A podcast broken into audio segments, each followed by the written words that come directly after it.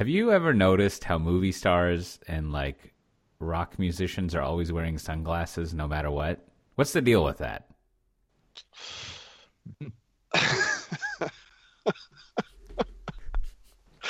um, my, my, my, my pet theory is to keep the flashing lights of uh, photographers Oh, out of the- their the eyes. stars are bright. I always, you know, I, I've I've heard that, right? Like, uh, you know, I remember, I remember, not that I was alive, but I remember hearing back in the the fifties and forties and the uh, whatever when film was coming out, the lights they would use were very bright, which I, Yeah. think they still are. So you would want to like, uh, they're bright, so you'd have sunglasses, uh, which which makes sense. But my new theory is that other than it looking cool, that you know you you know your eyes like start to age first around around your eyes and everything, so you want to hide those. That's that's that's what I think. Well, I did one time. Just weird fact. I learned that you know Bono, frontman of U2, right? Uh, he actually does have some type of like eye problem, and so you Mm. know, and and he it's it is actually like some kind of medical you know need right to like block out certain types of lights and things like that. So it is funny when when you run across it, and it's like just the answer is the most obvious thing. Well, I'm really sensitive to light, so that's I why I wear them. I guess that was my other I- thought is maybe those are all prescription lenses that they're wearing.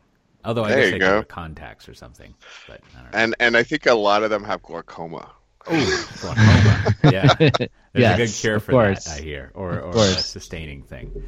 Mm, glaucoma. Yeah. uh, so how's Amsterdam treating you? Uh, it's it's it's all right. I uh, it's cool enough here in August that I'm wearing my old Irish sweater, which I think I bought two sizes too big, and uh, I'm not allowed to wear it in front of Kim. But but it's it's uh it's fine.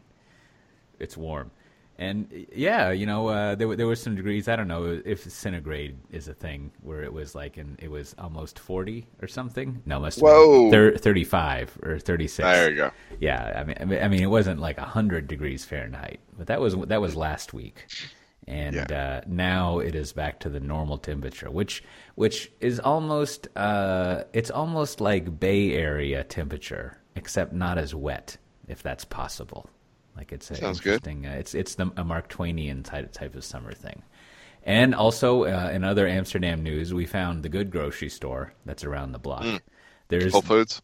No, there's no Whole Foods here, but there, there, there's a serviceable gro- grocery store just uh, across the, the the local canal called Albert Heijn, or or as uh, as as as we try to keep calling it Albert Heinstein, like we just can't help ourselves. uh, but but we found another one called Vomer or Vomel, and man, that is a good grocery store, just right down the street. There's another one for you D and D fans out there called Dirk, which you might remember does the impossible D3 damage instead of a D4.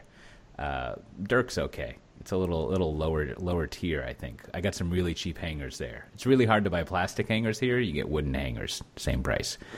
Uh, but the uh, the other one we found, it's good. It's got lot, lots of meat, lunch meat, things like that. It's very exciting. Tomorrow, Kim might go to IKEA. We're just we're finally fitting in. Wow. Things are normal. Yeah. Yeah, I think Dirk, Dirk is known for their meat. Yeah. Well, let me know when you find the Costco. That's really what we're waiting on. We're waiting for the Ugh. review, the Costco Dutch review. Yeah. You know, and I, I, I went to the Costco here in Australia, and I've never been back. Mm, I- Wow. tough love. well, it's so far away, Yeah. and and Sydney's just an immense city. Like driving across it takes like two or three hours, and, Mm. And the Costco wasn't that great. Sorry. No, no, they didn't have like local brands like Foster's and uh, and Big Shrimp. They did have prawn.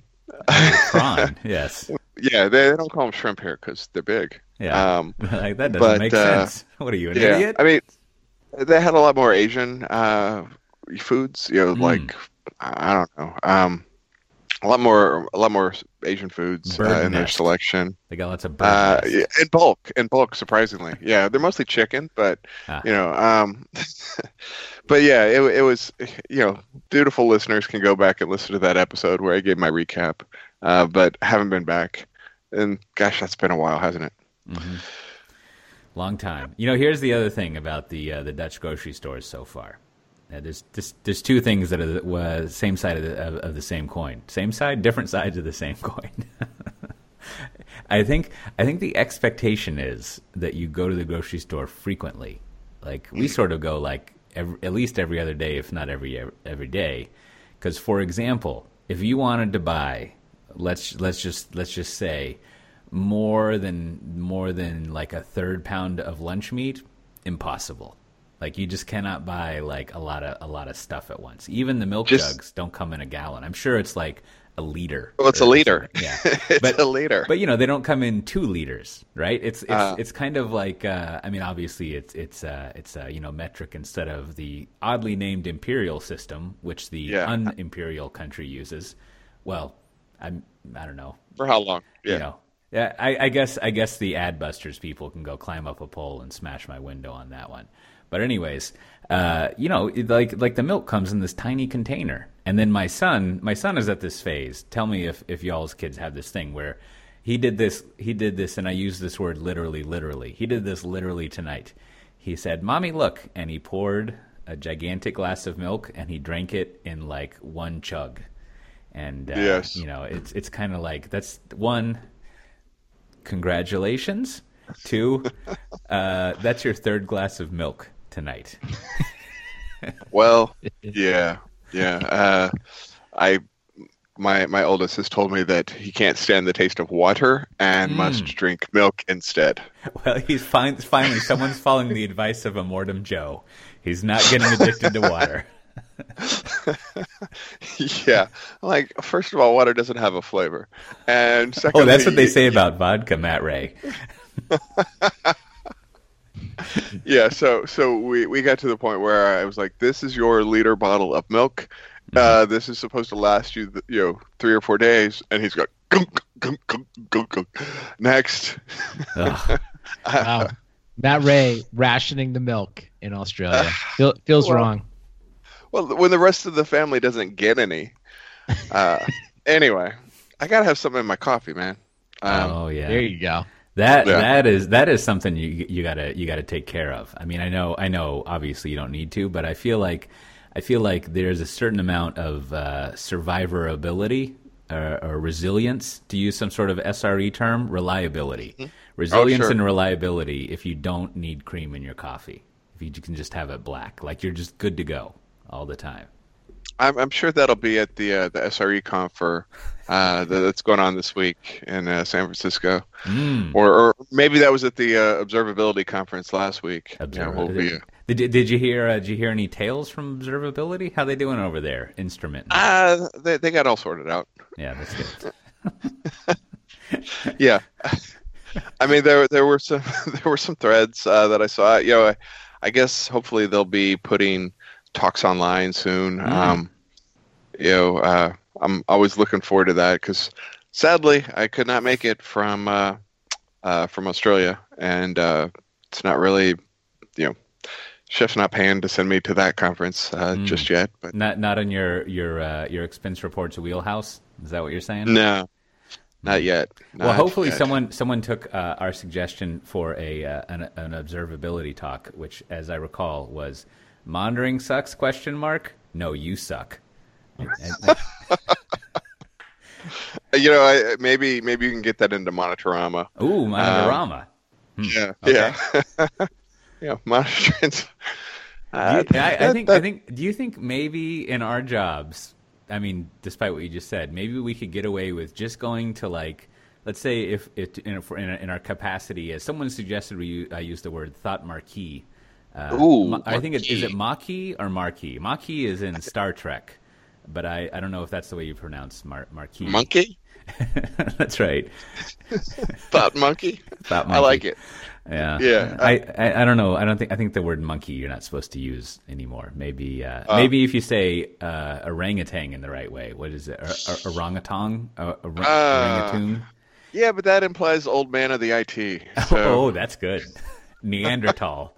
You got you got your you got your Neanderthal, and instead of brontosaurus, it's apatosaurus, right? And you know, Oh, so I'll, I'm going to get back to whatever I was talking about. But I've been reading this book about dinosaurs to my son, and he spends there's like people's careers are based on discovering that some some fossils that were previously identified as dinosaurs are actually something they call like proto dinosaurs. And and I'm reading this to my son who finally is eating it all up faster than he can drink a cup of milk. And I'm thinking like yeah, but these are categories that you paleontologists just arbitrarily defined. So what the fuck? right? Like like all you're doing is redefining these categories to be more, more narrow, so that you have some sort of career changing discovery down there in like Argentina. Or, or, uh, yeah, you'll re- you'll remember that I'm the guy who made his career by defining the subcategory. Mm. Right. Mm. Good old tetrapods. Tetrapods. No, no, wait. What's a tetrapod? I don't know. I don't remember. I I, I, took a, yeah, I, I actually took like two or three uh, paleontology classes. I bet you did. Uh, but sadly, uh, not applicable to my current uh, location here in New Zealand. What well, is, what? I think we need. There's some history there. What is your original bachelor's degree in Matt? Isn't it in something like geology? Tech? Geology. Yeah, yeah. okay. okay. Yeah. So this is no, like I, the pre uh, the pre tech Matt was the geologist. Oh, that that was the problem. I was always tech Matt. Um, you know, I, I mean, I I started coding in probably like junior high, um, maybe younger, and was uh, I started in like civil engineering and architectural engineering, and ended up in geology, and did a bunch of and was working at a uh, environmental engineering agency at the state, and doing a lot of computer modeling for them, and you know, I was graduating with the geology degree and I was like looking around like this isn't what I want to do, right? So, yeah, I got a geology degree, but uh, it was fun. That's that's kind of like there. the uh, kind of like the story of uh, Andrew Clay Shafer, where you're sort of like modeling uh, what happens when you uh, hit a piece of meat and the vibrations that go through it, and next thing you know, you're managing me. It's it's a, it's a perilous path. Wait a minute. So how how is that different? Like I don't understand. Like what what's the difference there? Well, hey, is he just that's is he just beating you from afar, just uh-huh, you know, uh-huh. seeing how you react? And and now it's even better because he doesn't even need to monitor the outcome. Just just just punch. mm, that that sounds like an observability talk right there. That's getting back to that topic. Maybe what we could do is we could get away with just going to like two to three DevOps days conferences a year to do our thought marking, okay. right? And then we're gonna go to and then then then we're gonna go to Monitorama, Monitorama, and yeah. uh, we we could even have I could even have an ignite talk about how do you pronounce monitor Rama versus Rama versus whatever. That would be good. And then and then we can go to the uh, they, they, they still have that uh, over there in Ghent the configuration management conference. Yep. Yeah, we could go to that one too. And then I think and I think maybe just to spice it up, we'll put in like Lisa or Scale or something. And then and then I think we can be done, right? Do you think that'll work? Nah, I mean, there there's definitely a handful of folks who are you know living the uh, the conference track, mm. and uh, you got to go to even more though. Mm. I mean, I mm. think you're probably gonna have to average like you know two a week, and a that's week. a lot of conferences. Oof. Yeah. Wow. Well, yeah. who's driving, Matt? Like in your take, who's driving the observability thought leadership? Like I, I, I feel like that's. I mean, it's been out there for a while. I, I don't know, but like who's like who's the if the uh, you know if the Je- uh, Gene Kim is the the DevOps and that whole crew. It's like right. who, who's really behind? Because I, I've, I was just looking, you know, looking at some of the notes and thinking about. It. I guess it's like Honeycomb, right? They seem. I mean, are they the ones really kind of driving this? Is this like I don't know where like where's this movement coming from? Because I still I don't know. I still kind of look to the side. Like this feels just like another word. And then sometimes I feel like well maybe I'm not getting it right. Maybe I just haven't uh haven't you know been indoctrinated into this observability. So I don't know. Do you see anyone out there driving it more than others? Um, I, I mean, definitely, definitely, Honeycomb is is one of the. Um, I mean, I, I you know I follow uh, uh, uh, charity majors and stuff on on Twitter and a, a couple other the the folks. The charity, like, uh, right? CEO, CEO, founder. Is that what? Yeah, yeah. Like I think I believe there are two founders of okay. maybe three, but two founders of Honeycomb, and they came from uh, charity was at Facebook and Parse, um, and I think that's where they probably met, or maybe at Google at some point. But uh, you know, uh, people who had been in in that world of you know, hey, we have amazing internal tools at you know Google or Facebook, and wouldn't it be great if we had other tools like this other places? And then you know you leave that that place and you realize like, oh, this is what we needed all along. Um, so so yeah, I think uh, uh, I don't know how to pronounce her name. Uh, Sydney's uh, Cindy Sridharan. Um, she's got a, a, couple of like you know really good articles that I've read. Um, I think there's some some of the you know the short uh, short books of of uh, O'Reilly likes to put out. Um, but yeah, you know, there it's it's kind of the the more refined edge of monitoring. Like uh, we've talked about observability before, but um, if you follow you know Copy Construct on Twitter and uh, Mipsy Tipsy, I guess, um, you know, you're gonna come across a lot of the current conversations. And you know, obviously, there's lots of other people. The monitoring people are starting to focus their conversations, you know, or tailor them to be more, you know, in line with the current uh, zeitgeist around monitoring. You know, but uh, yeah, I, I think that they're, they're the ones behind the uh, the O the O eleven Y conference. I yeah, so, mon- so maybe to summarize that is like you know the monitoring at scale, you know, from the kind of that has spun out into observability and you know, yeah. some of the people driving it because obviously we know, you know, a lot of the other people that we know, SolarWinds, Zenoss, Datadog, you know, they're obviously in there as well. I don't I don't mean to mean that they're not saying that, but it's just it's just interesting, right? It's just one of those movements I think people keep I don't know that keeps popping up, but I, I, don't know. I'm not sure where I stand on it. If it's really something new or different, or if it's just you know, uh, new words, the same old stuff. Hmm. very balanced take there. Need more information. That's right. Yeah, it should have gone to the conference. It, it, it seems Next great. Time. You know, you know, the more you can improve monitoring and or whatever you want to call it, the better. Because that, that that shit's a shit show. It's it's always terrible to know what's going on. I mean, I mean, you know, I, I always think, uh, you know, you got to see if you can buy a book.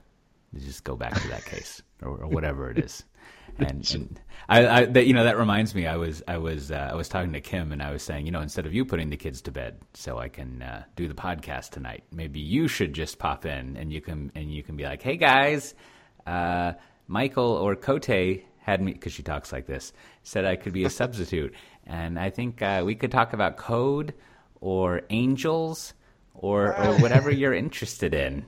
And uh, and and and do you, do you get the angels joke? Let me see if her theory is true. Yes, of course. The that we're uh, a callback to to Evity and BMC, the site angels. Oh, see, you're faster you're, than me. I, she had to explain it to me. I was like, "Oh my gosh!" About I don't know. You weren't. I don't know if you you didn't spend enough time in that uh, that dungeon, Cote. Mm. We, we need to get you back there. I think I think you got thrown off into like uh, the mib the mib world, the mib dungeon. Weren't mm, you like parsing mibs? Love that place. And then like it's like go in there talk to Cote about weird looking uh, uh, mibs with crazy codes. Mibs and class paths. That's that's, that's what right. I was doing. That was the day. That was those were the days. yeah. That was something. Hmm.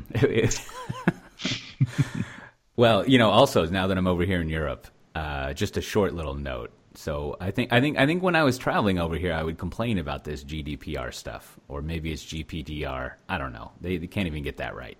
And uh, I know I know they're trying to look out for my interests uh, and make sure that I don't get further sold uh, uh out to people or, or or whatever. But man, it really is annoying. Like every single, I guess maybe it only happens once, but every single site you go to has got this little. They all have their own little pop up of like, uh, you know, we use cookies and and some of them detail out like what they do, and and it's sort of like it's sort of like imagine if you will, uh, lucky people who are not in the EU and ha- well, I mean, have to deal with this. Imagine that uh, you know, like when you update your software every now and then, it has a new uh, term of service that you've got to you've got to agree to. And just imagine that if every time you went to a web page, you had another terms of service you had agree- had to agree to. Sort of. Uh, like I'm already living that. Yeah, yeah. Really... I'm already living that. I, I, I, so the the browser I use on my phone is uh, the Firefox um, Focus, which is like always being in incognito mode. Oh boy. so every time it's like, hey, we use cookies to store information about you. I'm like, sure you do.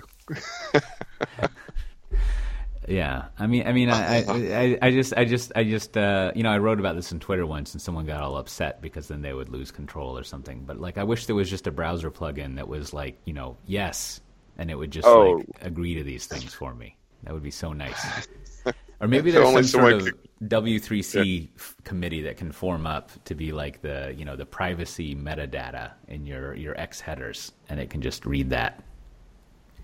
Yeah, 'cause It is always interesting how these solutions, you know, while you know certainly legitimate problems, but you know this idea that we'll just provide people a lot of text and let them read it and then say accept uh, somehow is is it's just in so many things. This is not just like uh, GDPR, but like a contract or buying a mortgage or completing anything, right? Is usually we're going to put so much text in front of someone that they generally won't read it and that is then co- constituted as like the problem solved which is which is always weird especially when it intersects with IT because we spend so much time talking about automation and making it easier for the user and and all of that. And it's like we default back to all these like ridiculous terms of service. So it's just I don't know. So I don't know why like why does the bureaucracy think that's acceptable when no individual would ever think that's acceptable? I think that's just like a recurring uh, thought i always have when i like look at these long terms of service. It's so you know it's an, just a weird state we've come to.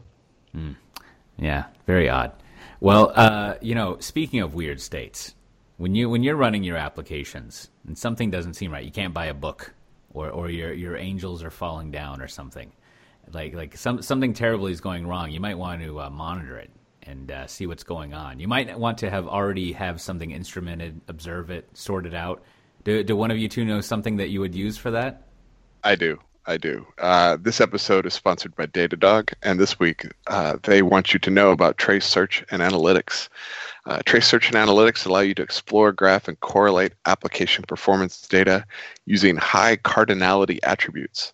You can search and filter request traces using key business and application attributes such as user IDs, host names, or product SKUs, so you can quickly pinpoint where performance issues are originating and who's being effective.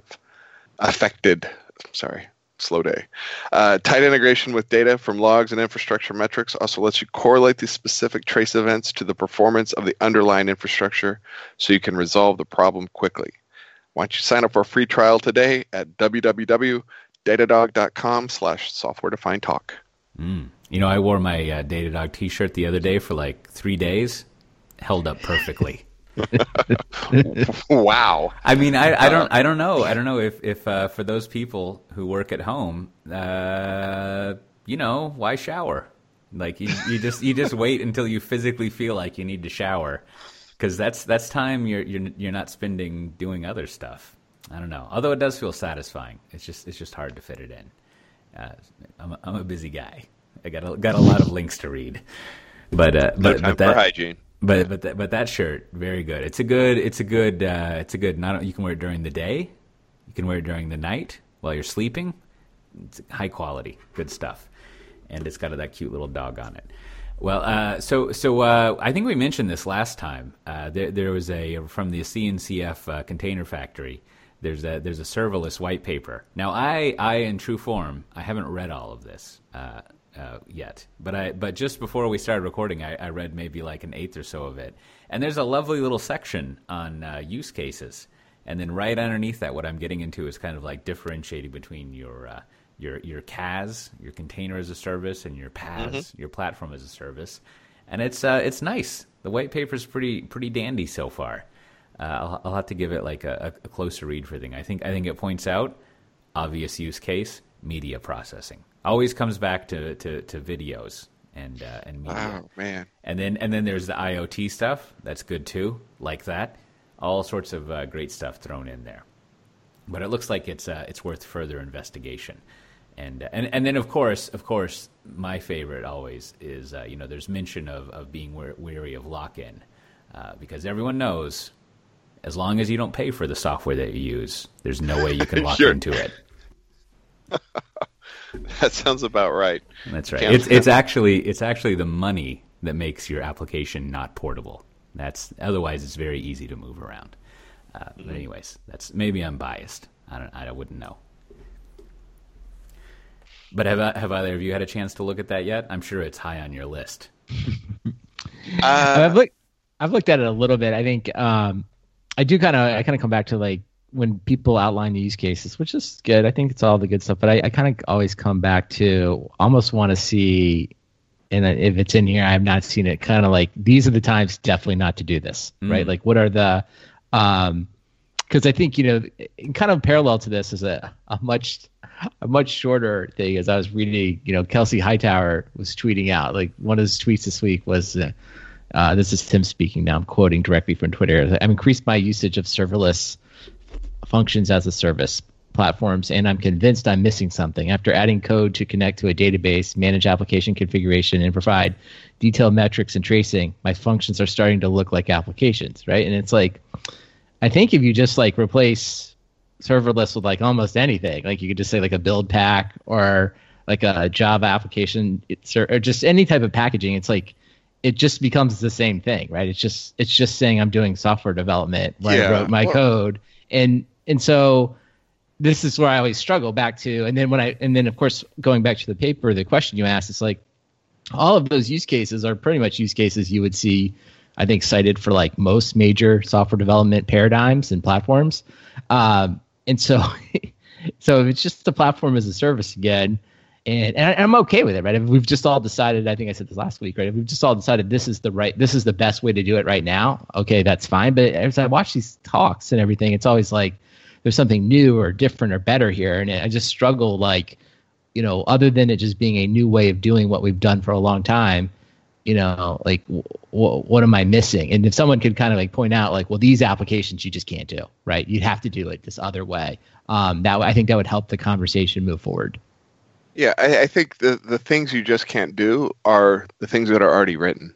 Um, what the the the the new the new paradigm is, you know, if it's not core to your application, get it from the platform, you know, or get it from you know, and and when I say get it from the platform, I don't mean a PaaS. I mean, you know, if if managing a database is not what your application is, why are you managing a database? And and so that means well, if you're running on on you know AWS, you're going to use RDS or you're going to use the new uh, Aurora uh, you know co- containerless or whatever they called it. Um, you know, it's focus on just the parts of of your application that are critical, you know, to to your business, and everything else should not be your core competency. Um, that's that's what we're getting to. But I think that's like we've been saying that. Like I don't know. I feel like since I've gotten well, in, yeah. since the advent of object-oriented programming, and maybe even before that, the goal was always the same. Now sometimes you had like it's like, hey, build your object model, like in, you know, if you will, encapsulate that from the database and try you know and try to like keep all that code in another place. So yeah. the fact that it's gotten simpler right that's great. I think that is great. So it's a little bit simpler. You don't have to install a database. You probably don't have to have people on the team right like just dedicated to that. But like we've been doing this for a while. I guess the same thing you know, again the java application service same kind of thing. It's like don't you know don't write all these libraries yourself right? Don't write your own string classes and you know out you know sorting and collections. Like use what's in the platform or use the networking. Um, so and which is fine. Like I said before, I don't say it so much as like it's a bad thing. It's just I I just think we could be like as an industry just be a lot more clear about it, right? Like, hey, this is the best way to write software applications today, right? And in ten years, it'll probably be something even better, right? And that's the normal way of thinking about how things evolve. But as we sit here, and that's kind of like when I was reading his tweet, I was just, you know, I was kind of like, what is like is he kind of joking here? Like what does he mean by this right? Is it like is it sort of like an i think he's just trying to advocate for serverless but it's like to me it's just like you're just kind of advocating for software development. And you know if we just stop you know putting so much emphasis on this word serverless it would probably be a lot clearer what we're doing here. Yeah um, or yeah. i want someone to explain to me what it is i'm missing. Like oh i don't get it. Like here are some specific things that you do with serverless that you don't do in other places. And your point matt i think is right on what you don't do is all the stuff that you've already written that does not make sense to go back and rewrite, like all your VMware and your Java applications and all that. Like that does not make sense to port over. So yeah, just maintain it in a different way. Um, and that is a great answer. That is the best answer I've heard so far. well, and, and and what you got from your platform has changed over the years, right? When when when we started back at the uh, the SiteAngel BMC days, it was like, oh, you know, the platform is J2EE, and you get by you know by using this platform, you get this infrastructure pieces for free. You know, you get your JNDI and and you know some of the application lifecycle management as long as you buy into this platform. And what you buy into keeps getting you know it keeps getting more and more focused taking away your concerns as a maintainer of of an application you know now if i'm all in on on serverless you know i don't have to care about managing you know the the you know the database i don't have to care about managing the load balancers the you know the web servers all these things i'm getting for free from the platform i don't have to you know manage the routing of you know how my application of my services talk to each other. You know, I'm getting more and more from the platform for free. You know, finger quotes around the free, but that's that that is you know that is how this this industry has been progressing. You know, and you know 10 20 years ago there was you know you weren't getting as much but you know we slowly we got away from bare metal. You know virtualization gave us the the operating systems you know quote unquote for free. Uh, and then you know PaaSes and and and later on you know containers as a services started giving us like well if you buy into all this you don't have to worry about these things. And you know it's it's accelerating. You know the the what you get from your platform feels like it's accelerating but it's also running out of things to do for free. yeah. So now now we can just focus on writing our code, gluing these you know services from your platform together, not maintaining them. Or well, you know somebody's maintaining them. You know they're they're servers under the serverless, but um, but you're not you're not dedicating as much effort into the infrastructure as you were before. Yeah. No, I think you're right. And I think, you know, like, so maybe said slightly differently, it's just like the functions framework, right, is just loosely it's now even more loosely coupled to the platform right? Because now you really you have your choice of language and you just have more choices whereas like you know to your point about java yeah. 2e right? You're like you're you're kind of locked in. Like you got to write it in java and you got to do i mean there's some things you could do otherwise but it's harder right? So so that part makes sense. I think it's like hey we just like we've abstracted more away from this. And now the level of competition is just you know the quote platform right is just you know the cloud provider that you've decided to go with and what they provide. Like do you like the things right. that they provide or are you willing to be cross cloud if necessary? Um, but i don't know. I, I i like that definition a lot but you know maybe i'm just projecting too much in. Like when i watch the presentations from everyone it just feels like everyone's sort of but there's more here. We just can't talk about it like it's serverless. And you're like i think i got it. But like what else are you talking about? What's in what's in your bag of trips that i'm missing? So. Yeah. now now is this something that you can use for your quick con call iphone app brandon? Could could you add a serverless function that would like combine together the phone number for you? It'd have like a little a little you know, you'd have like uh, i don't know if you need to use some fancy database or you can just use some sort of bucket. You could have your file of like here's how you dial into the conference numbers and then the people input input into the app here's the number i need to dial and then it goes a serverless thing and then it sends back the actual string to dial. Is that is that something you could do? Yeah so it's you know it's funny you say this like i i have some ideas you know i've obviously been talking about for some other apps around serverless that's why i've kind of been trying to learn more and play more with it but um you know it's kind of an interesting use case to, talk about. It's like you know what in the world of um, you know like phone numbers and stuff or kind of as i looked into this there are a bunch of libraries. I guess like there's this lib lib phone number library that's updated on github. It's a uh, by uh, google. It's like part of their like internationalization project. And so mm-hmm. what's interesting about it is like they have like a java it's implemented in java and you can like download it and you know it's uh, i think the mit license you know anyone can use it. But then people have ported it over to like every language like javascript swift uh, all these things. And um, so what's interesting from that standpoint is that it is the kind of thing that would be very much uh, and in the example applications that some some people have deployed right? That you can just get online and, and like put in phone numbers and kind of see how it works. But um, you know the next evolution of like quote the github of the future is just like hey this could just be a service right? What you do what you just what you said right? You just pass in some numbers and it comes back with like here's here's the way ready to call this phone number from wherever you are.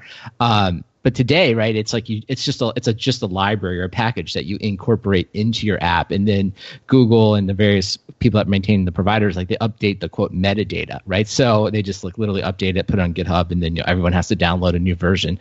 So it's it's um i think it's kind of interesting like will we live in a world where people or maybe in this case this the functions world where instead of just putting your code on GitHub and instead of just providing maybe an example app of how it's using, you would actually get to the point of deploying it. Like imagine something like you can quote free deploy something that you could use all the time, right? That would just be like ready to go. Um, because I think about like so many of the projects on GitHub are that, right? It's just like like you could just make this uh, a function service if it was up all the right, but then someone has to maintain it and pay for it, and, and you know we haven't gotten to a point where that's like so cheap that it's like yeah someone can do that on the side like there are millions of people or thousands of people rather that do spend their time updating their libraries and just keeping them maintained on github for quote free um, so that's yeah. maybe like something in five or ten years you know maybe well, maybe that's what you'll do you'll put a function out there and you'll, you'll just keep it up and you'll just be do that as like your side project like people do with github I, I mean, I, I think that's I think that's there. So you know, the most of the you know lambdas and, and such have a free tier, you know, and it's it's a small number, um, but but you could, and, and I think um, I even think there's a market uh, a functions marketplace for lambda, um, where where you can you know say, hey, I have this you know phone app function and you know uh, clocks in at you know point oh oh oh one cents a call or something like that, and Amazon will, will do that for you. So I I, th- I think that's already there. Mm. Futures now, man.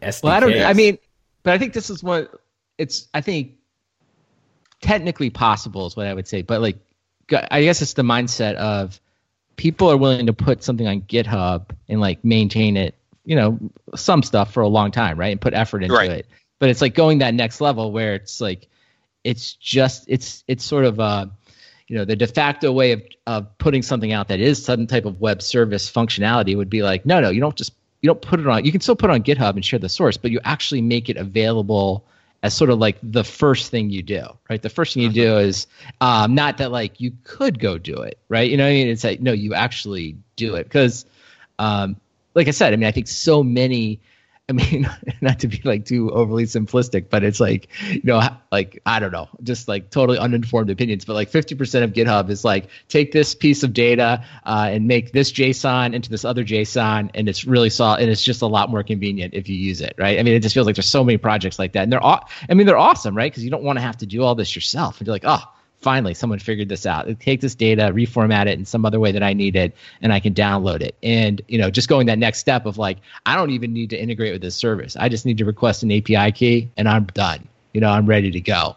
Um, that would be awesome. I think that would be you know a really phenomenal thing. So if this marketplace of functions like materializes it'll be you know pretty be pretty exciting. But there, there, there should be, uh, I think, I think a, a good uh, little ramen startup would be some sort of serverless hosted function that allows people to self sign up for Slack channels and rooms instead of having to figure out how to you know get it, get yourself a a JJ to ins- you know, no SSH JJ to install stuff for you. I mean that seems like that seems like a no brainer. And then and then this, the people at Slack would be like, finally someone's figured out how to do this. It's been a big mystery of how you would allow people to sign up on their own for Slack channels without an invite. And that's probably easily, you know, what, 100 million, a billion dollar acquisition right there? See, that, that's the other problem when it comes to monetizing functions. It's like, well, I can write this code and I could charge you what, a nickel a call? You know, mm. and, and you're going to sign up your, you know, 500 users and I'll make 25 bucks, uh, maybe. I mean, I guess that's, you know, uh, yeah, there, look at, uh, but I mean, put aside that, like if you look at how much free code you can get on GitHub and how many man hours goes into something, oh yeah, yeah, right, yeah, and it's like, well, so God, I mean, like that Google one is such a good example. Like, I mean, the the the the problems like Google has figured out in parsing phone numbers is kind of like just amazing. You're like, shit, right. like these guys have thought of everything. Like, there's like not a country code in the world you can't give them that they haven't been like, yep, we know how to parse this weird ass uh, hyphenated phone number into something that means something. And so then just taking the one step forward to be like, okay, guys, you don't even have to like, you know what? Here, just give us the JSON because that's what it. At the end of the day, that's what it becomes like. Just give us the string, and we'll give you this JSON back.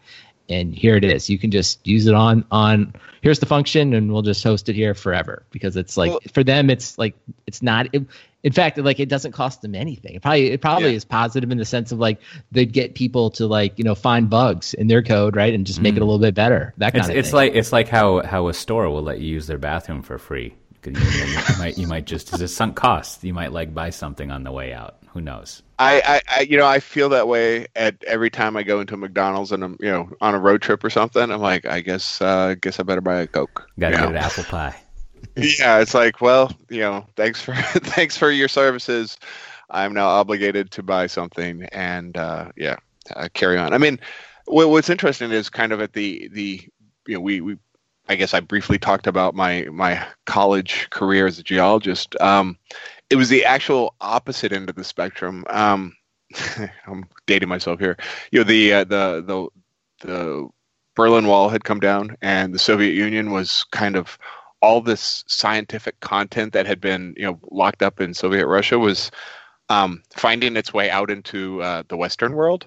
And one of my coworkers spoke Russian and was taking these old Russian Fortran programs and wrapping them in win- Windows uh, UIs, and he was selling them for thousands of dollars a pop.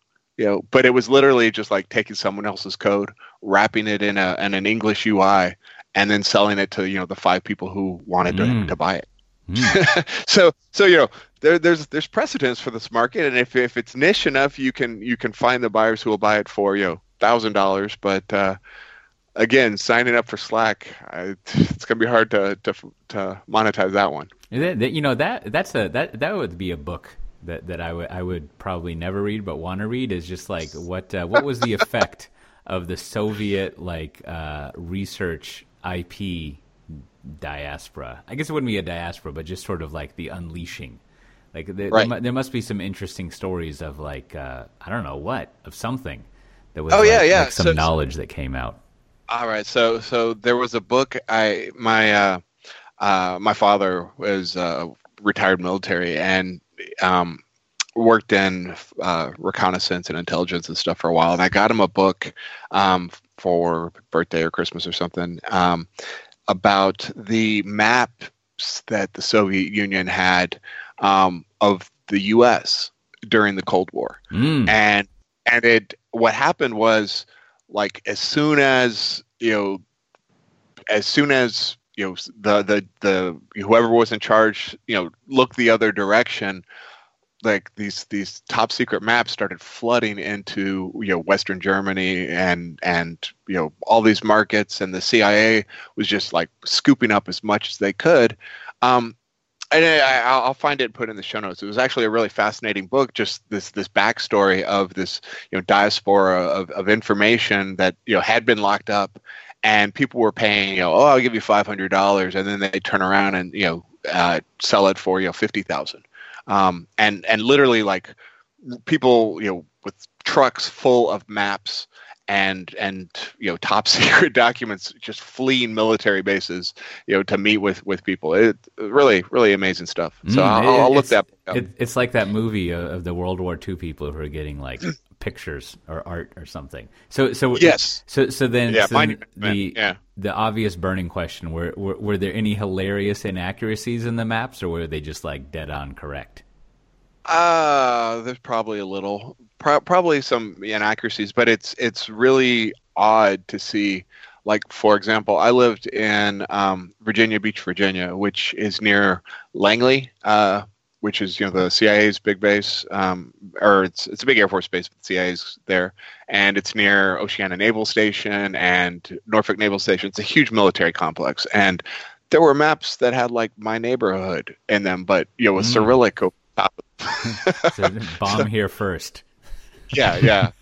so uh, yeah, I'll, I'll find that book and put it in the show notes. It was it was quite interesting. Well, that's Yeah. delightful. Well, as as as the listeners can tell, it's been a very very busy week in uh, in tech news stuff.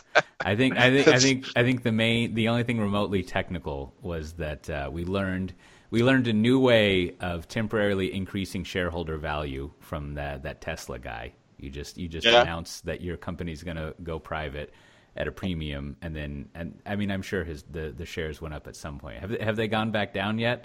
I, I haven't really looked at that, but that's uh, that's a ballsy move. Love it. Uh, I think the SEC's looking into that one. Yeah, yeah. Well, you know, it's, it's I, I was just telling someone this uh, this thing I learned. It might have been from from from one of y'all. Someone told me about if you're a frequent business tra- business traveler, is uh, if you're not missing flights every now and then, you're wasting too much time at the airport.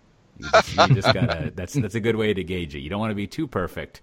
It's it's almost like as I was talking with him, it's like the SRE principle of uh, if if your service is actually the closer to 100% reliability it is, the more you should damage it, so that just like back to Immortan Joe, people don't get addicted to it being reliable. You got to you got to make it Yep. break every now and then. So, And- so if you have strong opinions of, of the quality of airport lounges, you're spending too much time in airport lounges. Mm, yes, yeah. yeah, sorry. Well, you know, and speaking of that, that temporary uh, international one they have in Terminal D at DFW, it's like, I mean, I for for American, obviously, uh, Yeah. you know, I appreciate the effort. That's that's nice that they put that effort in while they're they're redoing their main their main uh, club. But that's that is that is a weird that's a weird lounge they have set up there. But they sure are trying hard. Well, uh, before we get to our recommendations, I think I think I think there's a few more links we didn't cover, which will be at uh, softwaredefinedtalk.com slash 144. Uh, we didn't cover one of my other favorite ones that my my old uh, friend uh, James Governor. I think he's he's trying to come up with this term progressive delivery, which Yeah. you know that sounds good. And then there was there was a uh, I guess it's not surprising because it's from this company LaunchDarkly or Darkly Launch or Dark Launcher or whatever. Uh, that probably showed up on your maps under Cyrillic somewhere. We're gonna have a dark launch in Matt Ray's neighborhood, uh, but uh, you know they wrote a pretty detailed sort of overview of the idea as well. But it's a good uh, it's good to wrap terms around things, so you should check that out. Uh, yeah, it was but, a good essay. but we have uh, we got to finally. There's a whole lot of conference. Finally, I say that as if it's a relief. I, I think I think between Matt Ray and I, we're going to go to every DevOps days not in the U.S. So, You know, there's actually a lot. Uh, I, I was looking. I was looking through the list last week, um, and there's one in Central Russia in Kazan. I was like, "That's the one." I had to look it up to see where that was. yeah, Uh, not going. yeah. There, you, there you go. Find find some. Uh, bring a truck to stuff documents in. They're probably long. There you now. go. But Yeah, yeah, yeah. you know, and it is. I've I've noticed over the past year. Maybe they always had this, and I just never noticed it. But they now have a page that lists all the open CFPs they have at DevOps Days, which is sure handy.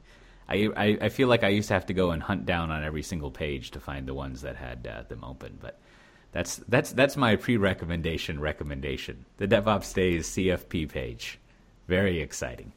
Uh, but anyways, yeah. So so there's uh, there, there's even uh, off-brand DevOps days. I think that Matt Ray's going to the one in Sydney.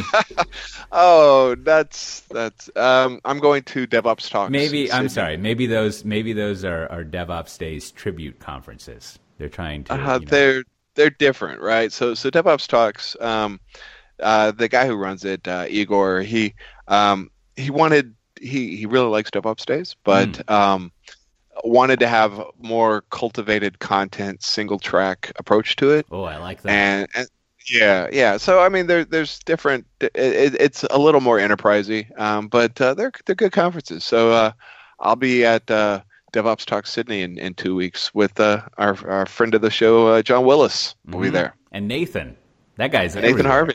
Yeah, Yeah. yeah. Love that guy. He's always so friendly. I saw him in San Antonio once, of all places, at a conference, and he just Uh-huh. you know we just spent some time talking with each other. It was it was nice. guy. you know, as opposed to me, where like like I pretend like I don't see someone and try to disappear, and until they track me down. And I'm like, oh hey, great seeing you. I, that was you. Oh, I prepare that speech so many times in my head. Thankfully, I've never really had to give it. Uh, but anyways, uh, yeah, and then and then uh, you know, uh, I don't know. There's also if if you're interested in, uh, I was just looking at my schedule for going on a bunch of uh, little pivotal uh, conferences called Spring Tour. It's probably at springtour.io or something. Just search for Spring Tour, and holy moly, I'm going to be at a lot of them over in Asia. So that'll Yeah. be exciting. You should stop in. Yeah, yeah. You should g- c- come and see us sometime.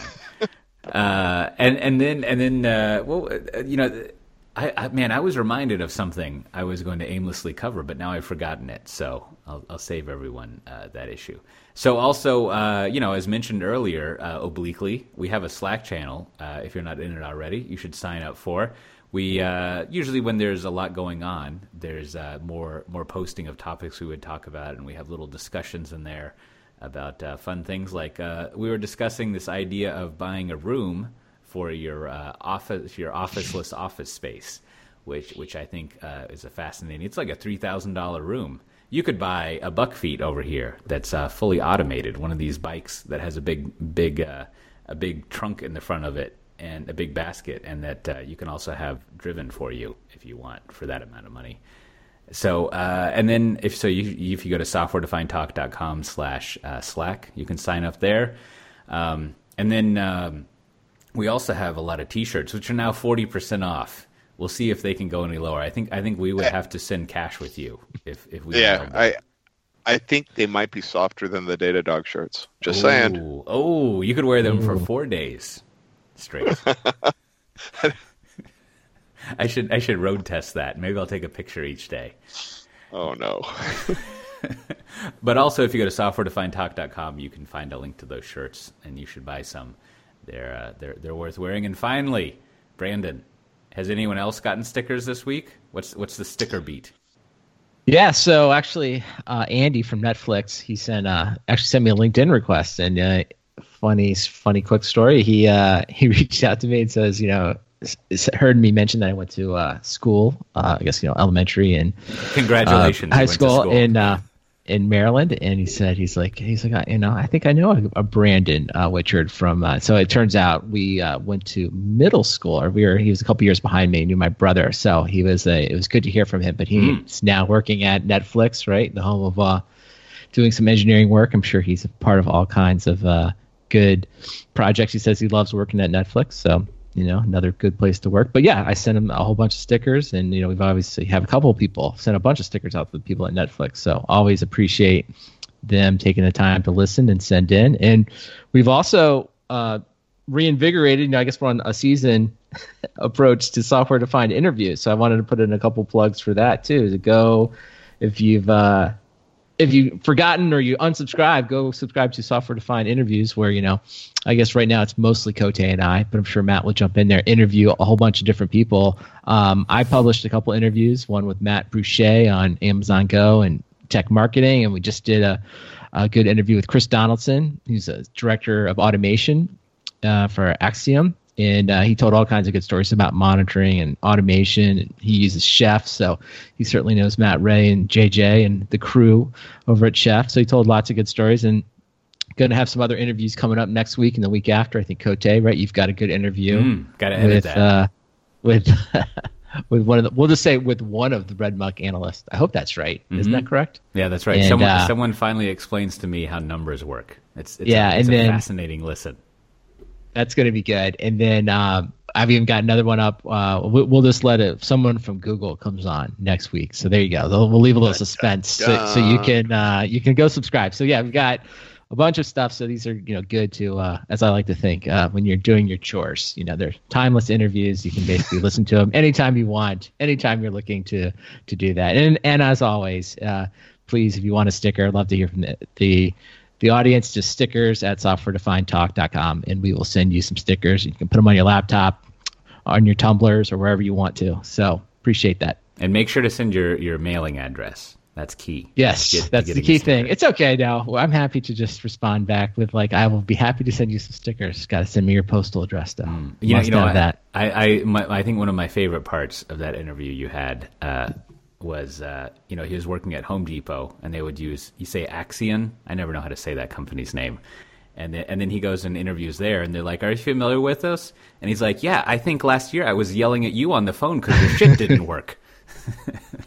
Yes it's a good uh, I think Matt you know I, I think Matt you probably spend a lot of time I don't know just people that work on automation and ops like there's just I, I, I, think it's like you love it or you hate the personality type. I just tend to love it. Like just people are just very direct, right? Like this is what I'm trying to get done, and uh, you know, so so yeah, it's a fun. Uh, he I think he does it. He did it in a nice way, but that is very that is I think an accurate quote. Mm-hmm. So mm-hmm. and we should also say, you know, another guy I did, you know, I appreciate people uh, checking out uh, the Quick Con Call off phone app that I bought, but uh, Anthony Shaw, I think over from where does he live? Australia or New Zealand? I can never remember. Matt, Australia. Australia. So he's over there. Yeah. So he he gave me a bunch of feedback and um, you know, he he was also talking about that Python is now in uh, Cisco routers. So maybe we have to get him to come on and tell us now that Python is in uh, Cisco routers, like what kind of crazy stuff can we do? Because that Mm. seems that seems simultaneously like really interesting, but probably really bad. Like there are going to be people writing some really bad Python scripts, like myself, in your Cisco It's routers. probably fine.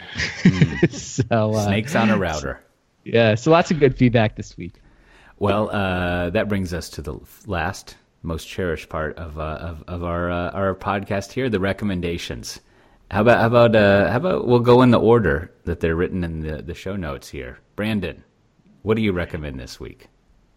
Yeah, I mean, this is uh, by no means new, but you know, summer. There's not a lot on TV, and uh, I find I found a way to get access to HBO. I'll just leave it at that. Uh, and so I went back and I watched uh, Westworld, uh, which was uh, you know I think it's been out for like months. I, I watched season two, which was uh, I, I will say like incredibly confusing. Like, it was really confusing, but I enjoyed it. Like I didn't really. I kind of forgot what happened in season one, so I kind of caught up a little bit. But then, even when I was following season two, I wasn't totally sure what was happening. So it was definitely one of those shows uh, that you should binge watch because, like, I don't know how you would like keep track of this week to week. Right. And then, um, and then what's great too is like all the analysis is already out there, so you can actually you don't have to wait. Like people, like you're always like, what? What is this? And there's like all these people have written up their theories or answered all the questions. So it's like it's almost like a good uh, library. It's been out there, it's been tested. Lots of uh, people have fixed a lot of the bugs and obvious questions. So now it's a good time to go back and watch that. So if you want, I think it's ten episodes. So if you're looking for like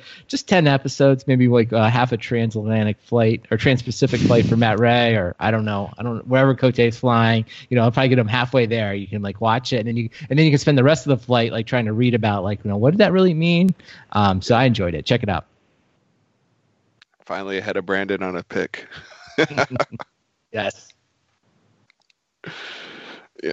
Well, I guess I'll I'll, I'll continue on. Yeah, how- how with, about yourself? With, with the picks. Um, uh, so so I, I found the link to that book that uh, I mentioned earlier. It was called the Red Atlas. Um, I threw that into uh, the recommendations if you, if you want to track that one down. Um, there's a podcast I listen to called Song Exploder. I probably have referred to it before, but uh, I've now bought my third thing based off of that podcast. So uh, an album called Singularity from Jon Hopkins. He's uh, uh, contemporary of uh, Brian Eno. So if you're into the uh, ambient electronica kind of stuff, it's quite good, quite good. Um, and and then my last pick is Dune. There's a, a good essay I read about the quality of Dune's fandom, um, how it's kind of a unlike unlike a lot of other kind of science fiction things, it has resisted being um, mainstreamed. So uh, Mm. one uh, one of my friends, uh, you know, very very big Dune fan, and you know we're like to this day still quoting you know the uh, the David Lynch movie. So yeah, it uh, it's timeless. Dune. Have you re- have you read all those books? Not to be the book reading guy. Uh, I probably read four or five of Oh, them. man. I mean, I, I, I there are a bunch, and it, you know, I've I've probably read the first two or three like twice, maybe three times. Um, they held up. They held up. You know, because I read them when I was younger, and then I read them in college, and then I think I read them. You know, the first uh, at least I reread Dune uh, maybe ten years ago. But you know, um, high quality stuff. But you know, I I know that his son has kept writing, and maybe some other people have kept writing, but um, at least like the original series is is good. Hmm. Yeah, they, they had a TV show of that a while back, right? Did, did Yeah, anything- yeah. Did I mean, you know, with you- that?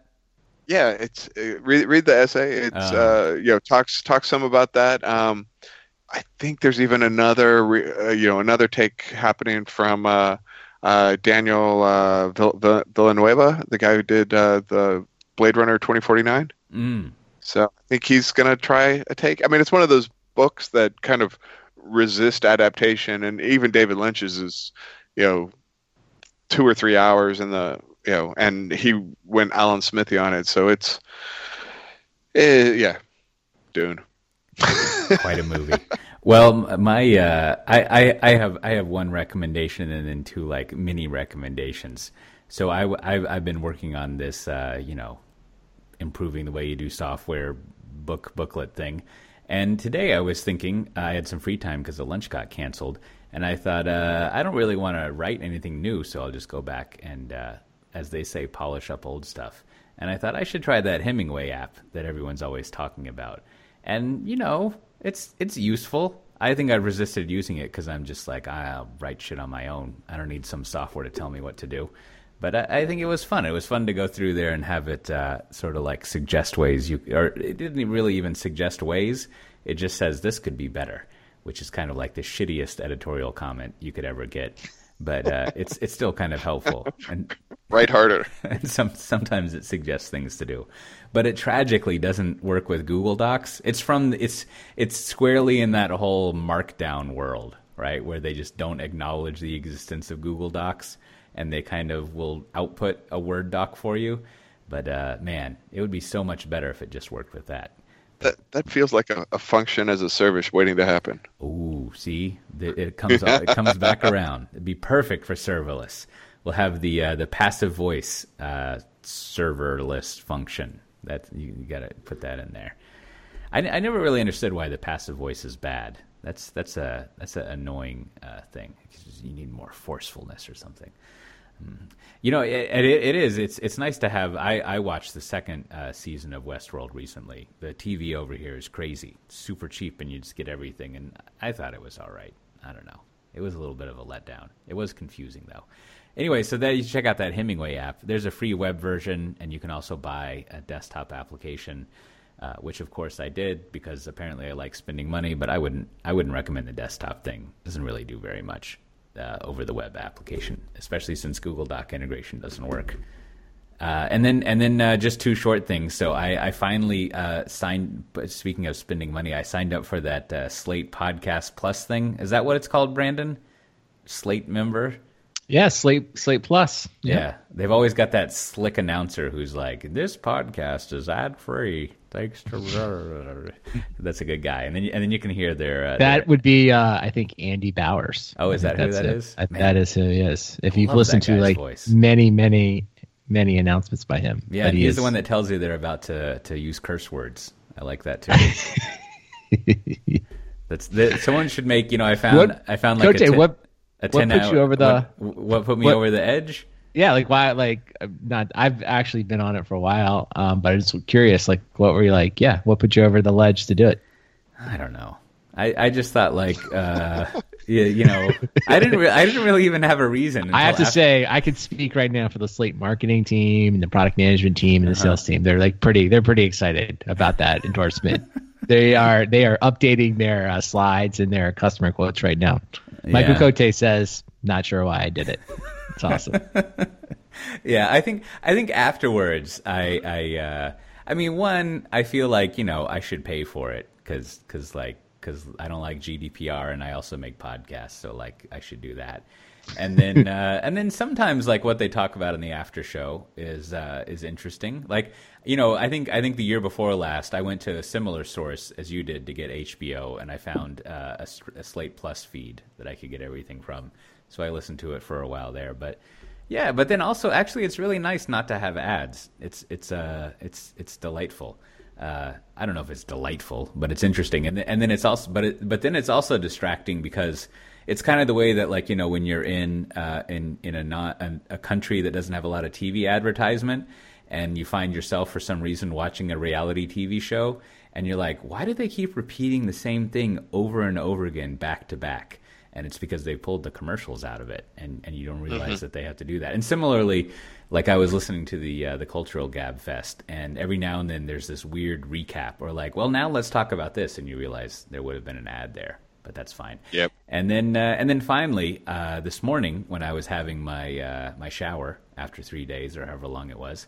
I, uh, I listened to the, the most recent Pod Control or CTL podcast from, from the Red Hat folks, yeah, Pod CTL. that's right. And they explained uh, registries in Kubernetes and why it's not just built in and things like that. So it was great. I, lo- I love that podcast for just like, we're just going to pick this one topic and explain it to you because fuck all has been happening in the news this week. Uh, so that's that's a good good evergreen I mean, topic. I'm hearing we need a uh, an explainer podcast. Ooh, explainer. Yeah. That's right. Explain All right, this. launching soon. Uh-huh, Software yeah. defined talk explains. So there's no way we could do. There's let's be honest though. There's no way we could keep it to uh, because I think Brian Brian Gracely does that right. Like Mm-hmm. he does a very concise 30 minutes and uh, he runs a tight ship. We don't we don't have that kind of uh, discipline. So Yeah. we're, we're not even we're not going to pretend that. I, I. I, fe- I feel like he must have like a plan. I, I think maybe that's what his secret is. That's I like it. All right, we'll have him on. I'll have him on as a. We'll interview him about his secrets, uh, and you know we can learn them. Th- They won't be figure out how to do it. secrets. That's all right. He'll he'll give it up. I'm sure. you can use your, your slick persuasion. Yeah, like I'll just ask him, like, what do you do? How do you produce these things? And he'll he'll tell us. Maybe I, I, I've I've been to the pragmatic product marketing class multiple times, so I know how to extract information out of people. Just I don't even need to inject you with anything. Well, on that note, as always, this has been Software Defined Talk. As mentioned many times, you can find the show notes for this episode at softwaredefinedtalk.com. You can go directly to them if you go to softwaredefinedtalk.com slash 144. And, uh, you know, thanks for listening.